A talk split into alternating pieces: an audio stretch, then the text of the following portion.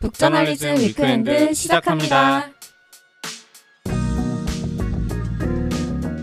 현재를 해설하고 미래를 전망하는 소식을 살펴보는 위크엔드. 이번 이야기는 김혜림 에디터가 준비했습니다. 어떤 이야기인가요? 네, 저는 버닝맨과 관련한 소식 들고 왔는데요. 네. 이게 국내 언론에서도 꽤 떠들썩했어요. 그렇죠. 왜 잼버리도 생각나고 네. 그런 이야기였잖아요. 아니, 저는 네. 원래 이제 버닝맨을 알고 있었으니까 이게 근데 홍수가 났다는 딱 얘기를 듣자마자 아이고 이거 우리나라에서 바로 잼버리로 연결짓겠구나 이 생각이 바로 들더라고요. 근데 이게 진짜 좀 심각하더라고요. 홍수가 되게 크게 났던데요. 네, 맞아요. 네. 그래서 이 버닝맨 축제가 인기가 정말 많아요. 뭐 7만 명에서 8만 명 정도 네. 참여하는 축제인데 이 7만 명이 고립 상태에 놓였는데 뭐 사막 한가운데서 열리는 축제거든요. 그렇죠, 그렇죠. 네, 근데 또 요즘 날씨가 너무 들쭉날쭉하잖아요. 아, 저는 그늘 들어가면 덜덜 떨고 햇빛으로 나오면 땀을 뻘뻘 흘리거든요. 그 정도로 이제 날씨가 너무 예측 불가능한데 네. 이 사막에서도 좀 그랬나 봐요. 그래서 두 달치 폭우가 하루 만에 내린 거예요. 사막이 이제 질퍽질퍽 진흙탕이 돼버린 거죠. 네. 그래서 이제 미국 내무부 산하의 토지관리국이 버닝맨 행사장 출입을 차단하기도 했습니다.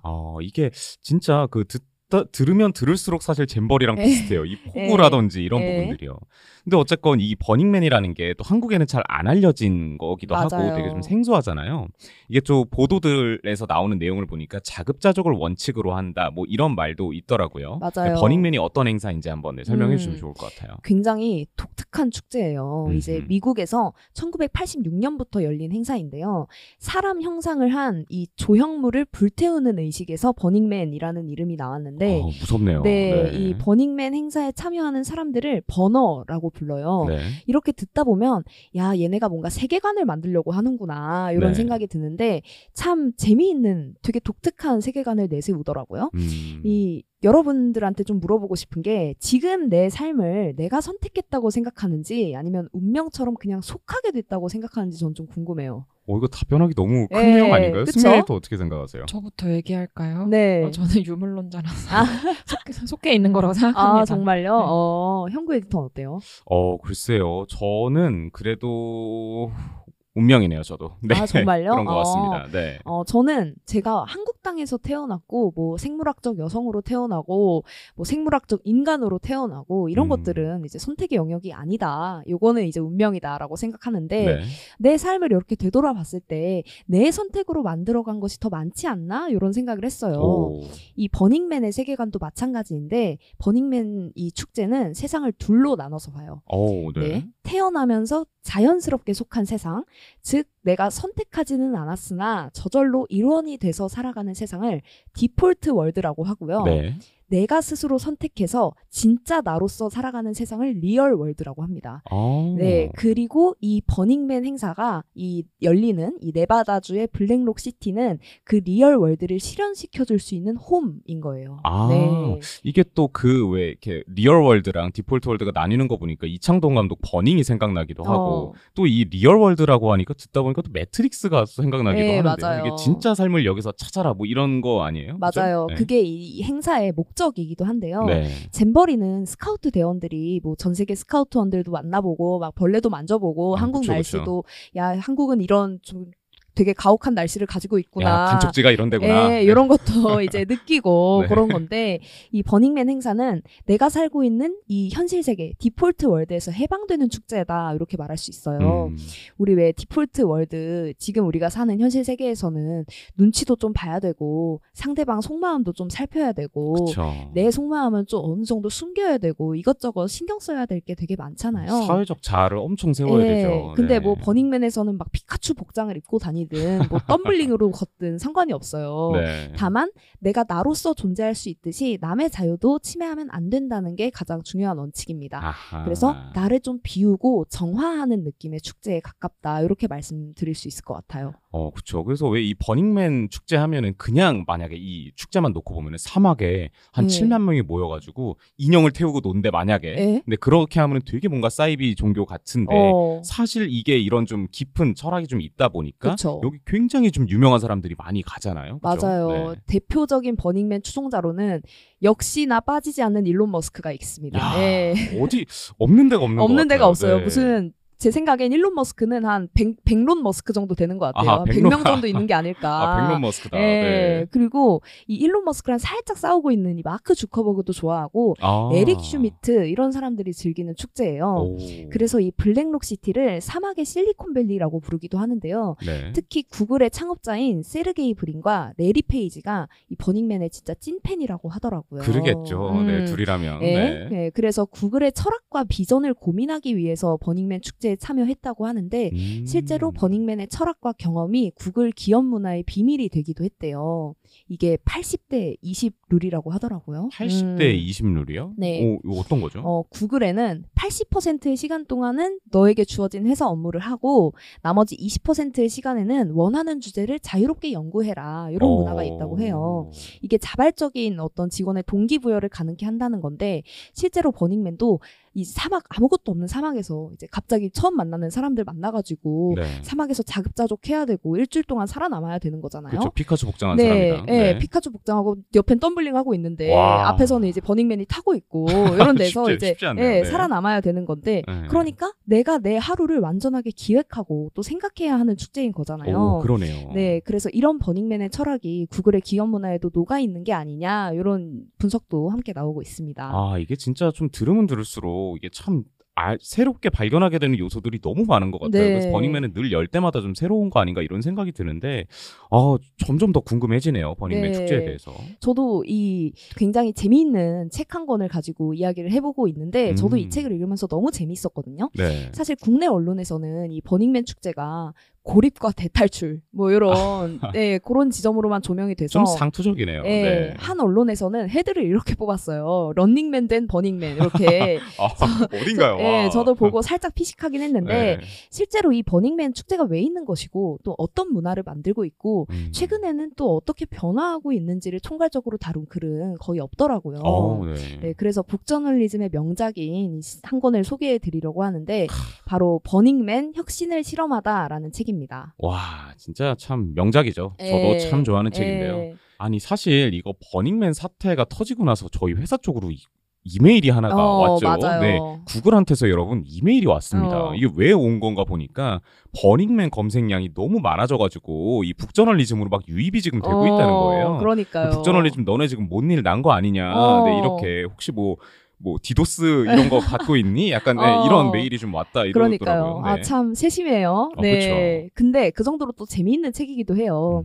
이 책을 쓴 최영욱 저자가 2016년에 여름에 버닝맨 티켓을 끊고 실제로 다녀온 체험기를 풀어낸 책인데요. 네. 저자가 이렇게 말해요. 버닝맨은 단순한 축제가 아니다. 그래서 마찬가지로 버닝맨을 다룬 이 책도 그냥 단순한 체험기가 아닙니다. 네, 구글의 창업자들은 왜 사막으로 간 건지, 네. 블랙록시티라는 도시는 어떤 철학을 담고 있는지, 자급자족을 위해서는 어떤 마음가짐을 가져야 하는지, 그리고 내 자기 표현, 자유추구는 어떠해야 하는지 등을 되게 깊이 있고 폭넓게 다루고 있어요. 그리고 결국 이런 어떤 버너들의 마음가짐 그리고 철학이 혁신을 가져온 비밀도 함께 알려주고 있고요. 이게 사실 그 저자가 직접 어쨌건 버닝맨 축제에 다녀와서 네. 쓴 거라 더 가치가 있는 거죠. 맞아요. 그만큼 좀 생생한 후기도 담겨 있는 것 같은데 이거 저 읽어본 지 좀 됐는데 이거 좀 다시 또 읽어보고 싶네요. 네. 일단 근데 이게 궁금한 게 저자가 일단 왜 사막까지 간 건지 이거 청취자분들한테 한번 얘기해 주면 좋을 것 같아요. 맞아요. 애초에 참여한 이유가 뭔지. 저자가 항상 고민했대요. 야 좋다 얘기는 들었는데 이게 웬만큼 그냥 가볍게 다녀올 수 있는 일이 아니잖아요. 그럼요. 을왕리 네. 다녀오듯 다녀올 수 있는 게 아니라 이제 네. 미국도 가야 되고 또 사막도 가야 되고 네. 참가비도 내야 되고 준비할 것도 너무 많으니까 내가 이 모든 것들을 기회비용을 감수하면서까지 거기에 가야 하는 이유가 있을까라는 생각 때문에 되게 오랫동안 망설였다고 하는데 네. 딱 한 장의 사진을 보고 딱 사막으로 향했다고 해요. 어떤 사진이냐면 버닝맨에 다녀온 지인이 찍어온 사진인데 거기서 네. 한 사람을 봤대요. 그 사람이 아마존에 인수된 온라인 신발 회사 자포스의 CEO 토니 셰이였다고 하더라고요. 네, 이 저자가 옛날에 토니 셰이를 연사로 초청하려고 했대요. 네네. 근데 처음에는 돈 많이 주면 할게 라고 했다가 근데 두 번째 이메일에서 내가 꼭 가야 되는 이유가 뭐냐 이렇게 물어와가지고 유야무야 이렇게 연사 그 초청이 취소된 적이 있었는데 그 사람이 그 버닝맨 축제를 너무 경청하면서 잘 듣고 있는 거예요. 또 잘 즐기고 있고, 그 사진을 보니까 너무 궁금한 거죠. 아니 강연비를 수천만 원 준다고 해도 안 오는 사람이, 대체 이유가 없으면 안 가는 사람이 대체 왜 저 축제에는 참여했을까? 저 축제에 뭐가 있길래 이 참여한 걸까? 그런 생각에 이제 짐을 싸고 출발하게 된 겁니다. 그러게요. 그런 축제라면 사실 진짜 가볼만 할 것 같은데요. 아무래도 그런 이유가 확실히 있어서 가는 거잖아요. 내가 진짜 저거에 꼭 가야겠다라는 생각이 들어서. 그렇죠. 네. 근데 저는 이 책 읽으면서 굳이 안 가도 되겠다. 이 책에서 다 배울 수 있구나. 네. 다 이제 간접 경험할 수 있구나라는 생각을 했어요. 이 책이 버닝맨을 진짜 잘 설명해 놓고 있는데, 뭐 설명이라는 게 버닝맨은 뭐고요, 언제 시작했고요, 어떤 원칙이고요, 뭐 이런 식으로 백과사전식으로 서술하는 게 아니라 실제 저자가 버닝맨 축제에 가야지라고 마음먹은 과정부터 여기서 배운 철학까지를 쭉 풀어놓고 있는 책입니다. 그래서 짐 싸는 과정부터 저는 되게 흥미로웠어요. 네. 왜냐면 여기는 자급자족을 해야 되잖아요. 그쵸. 근데 만약에 일주일 동안 사막에 살아야 돼요. 딱 세 가지 물건 챙겨야 되면 어떤 거 챙기시겠어요? 와, 이거 물도 없는 거죠? 네, 물도 없죠. 그럼 물이랑 제가 한때 그 부시크래프트 이런 거에 좀 관심이 있어가지고 그런 거 보고 그랬는데, 물이랑 뭐 나이프랑 로프 뭐 이런 거 주로 가져가지 않나요? 그런 게 있던 걸로 알고 있는데. 튀시네요. 네. 진짜. 승민 에디터는 어때요? 저도 지금 물밖에 생각이 안 나고요. 그리고 옷을 막 덕지덕지 잔뜩 입고 갈 것 같아요. 담요를 챙기기는 세 가지. 너무 아깝다. 그렇죠. 네, 옷 덕지덕지 입고 가고, 에너지 될 만한 게 뭐가 있죠? 칼로리 밸런스 챙겨야 되나? 칼로리 밸런스. 네, 이런 생각 드는데요. 저는 되게 낭만적으로 생각했거든요. 철학책 한 건가? 하루 동안 마실 2리터짜리 물 한 병과 글 쓸 수 있는 펜 한 자루 정도 챙기면 좋지 않을까라고 말하고 싶지만 사실 현실이잖아요. 그쵸. 이 버닝맨 홈페이지에서 뭘 제공하냐면 서바이벌 가이드라는 제목의 문서를 제공하고 있어요. 최소 매뉴얼은 제공을 하네요. 네. 아무것도 없는 사막에서 일주일 넘게 살려면 뭐가 필요한지, 그리고 되게 두렵잖아요. 그 두려움을 어떻게 극복해야 하는지 등을 이제 이야기해주는 매뉴얼인데, 거기서 필요하다고 이야기한 게 뭐 하루 4, 5리터에 마실 물, 선크림과 물티슈, 조명과 비상식량 이런 것들을 얘기하더라고요.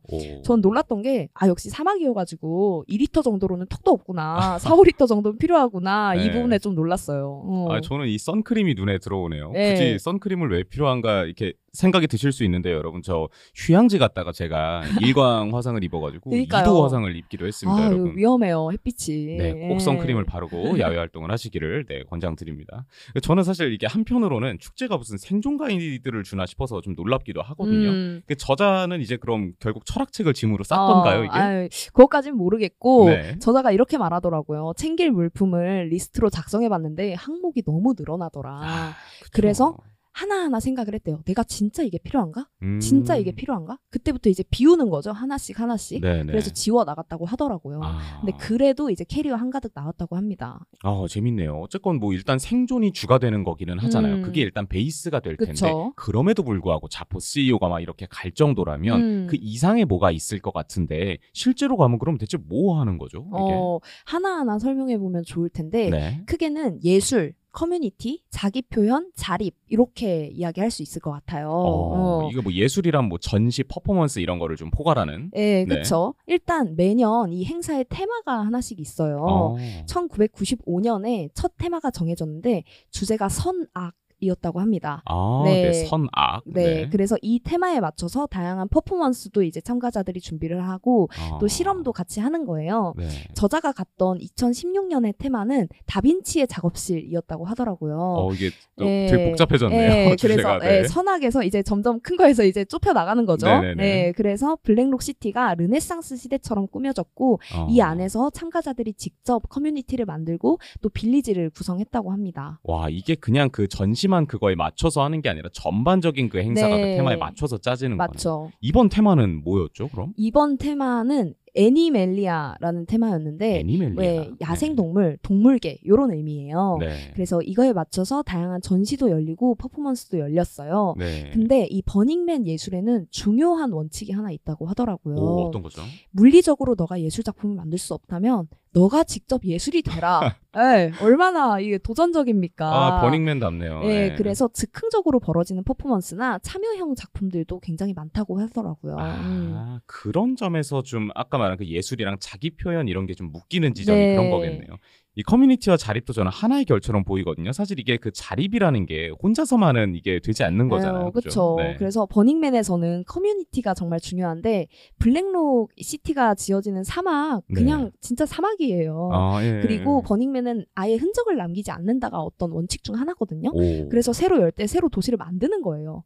네, 근데 이때도 수만 명의 번호, 막 수만 명의 자원봉사자가 책임을 분담해서 하나하나 만드는 거거든요. 네.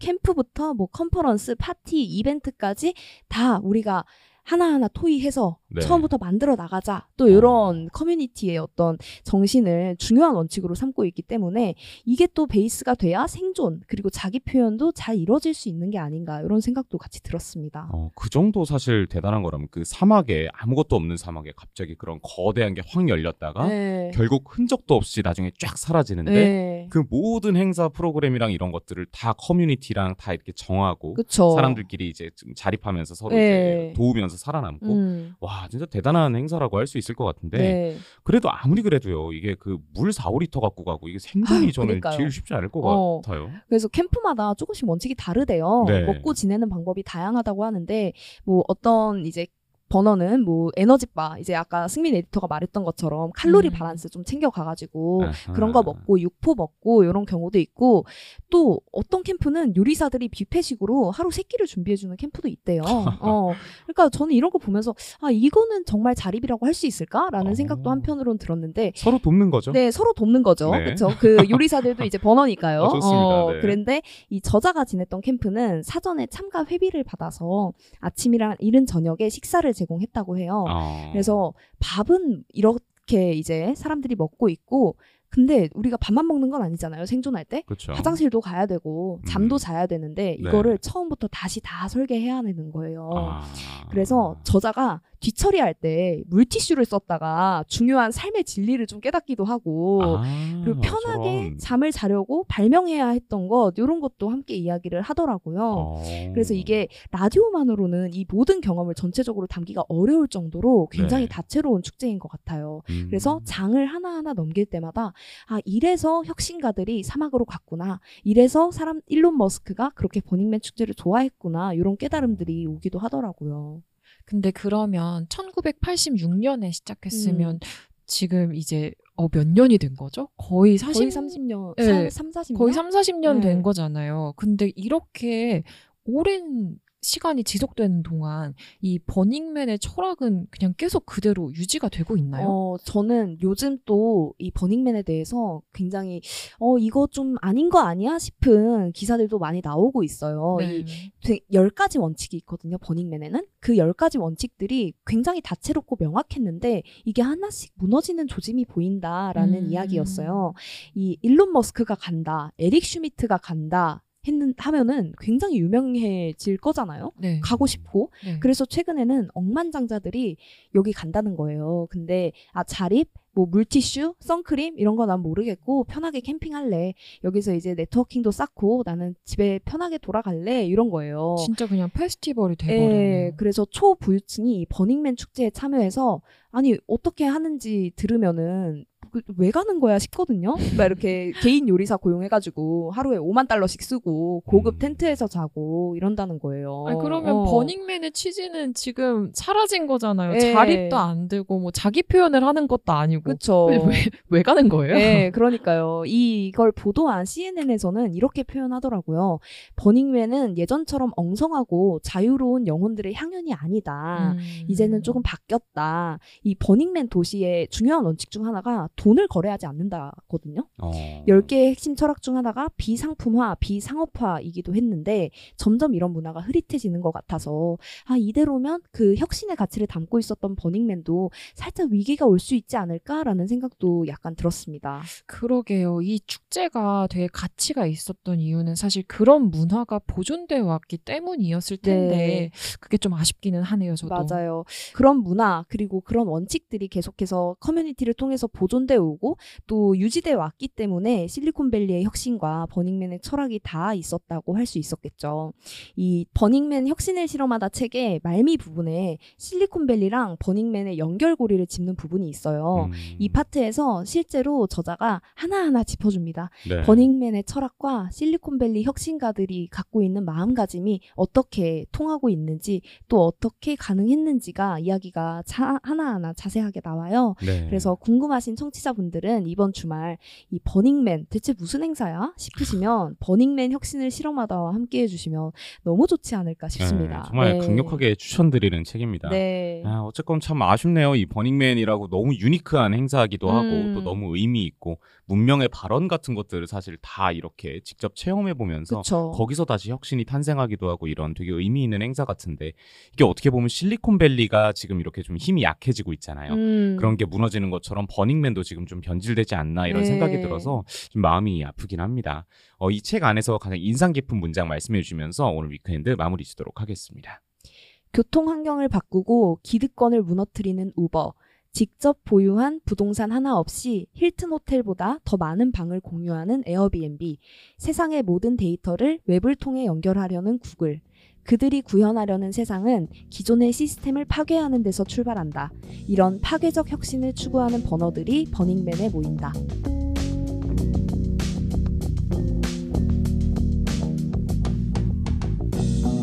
네, 다음 주에도 변함없이 현재를 해설하고 미래를 전망하는 이야기를 들고 오겠습니다. 그리고 다음 주에도 역시 흥미롭고 재미있는 이야기로 꽉꽉 채워서 준비해 볼게요. 북저널리즘 위크엔드는 북저널리즘 웹사이트와 애플 팟캐스트, 스포티파이, 네이버 오디오 클립, 그리고 유튜브에서도 만나보실 수 있습니다. 그럼 다음 주도 위크엔드에서 만나요.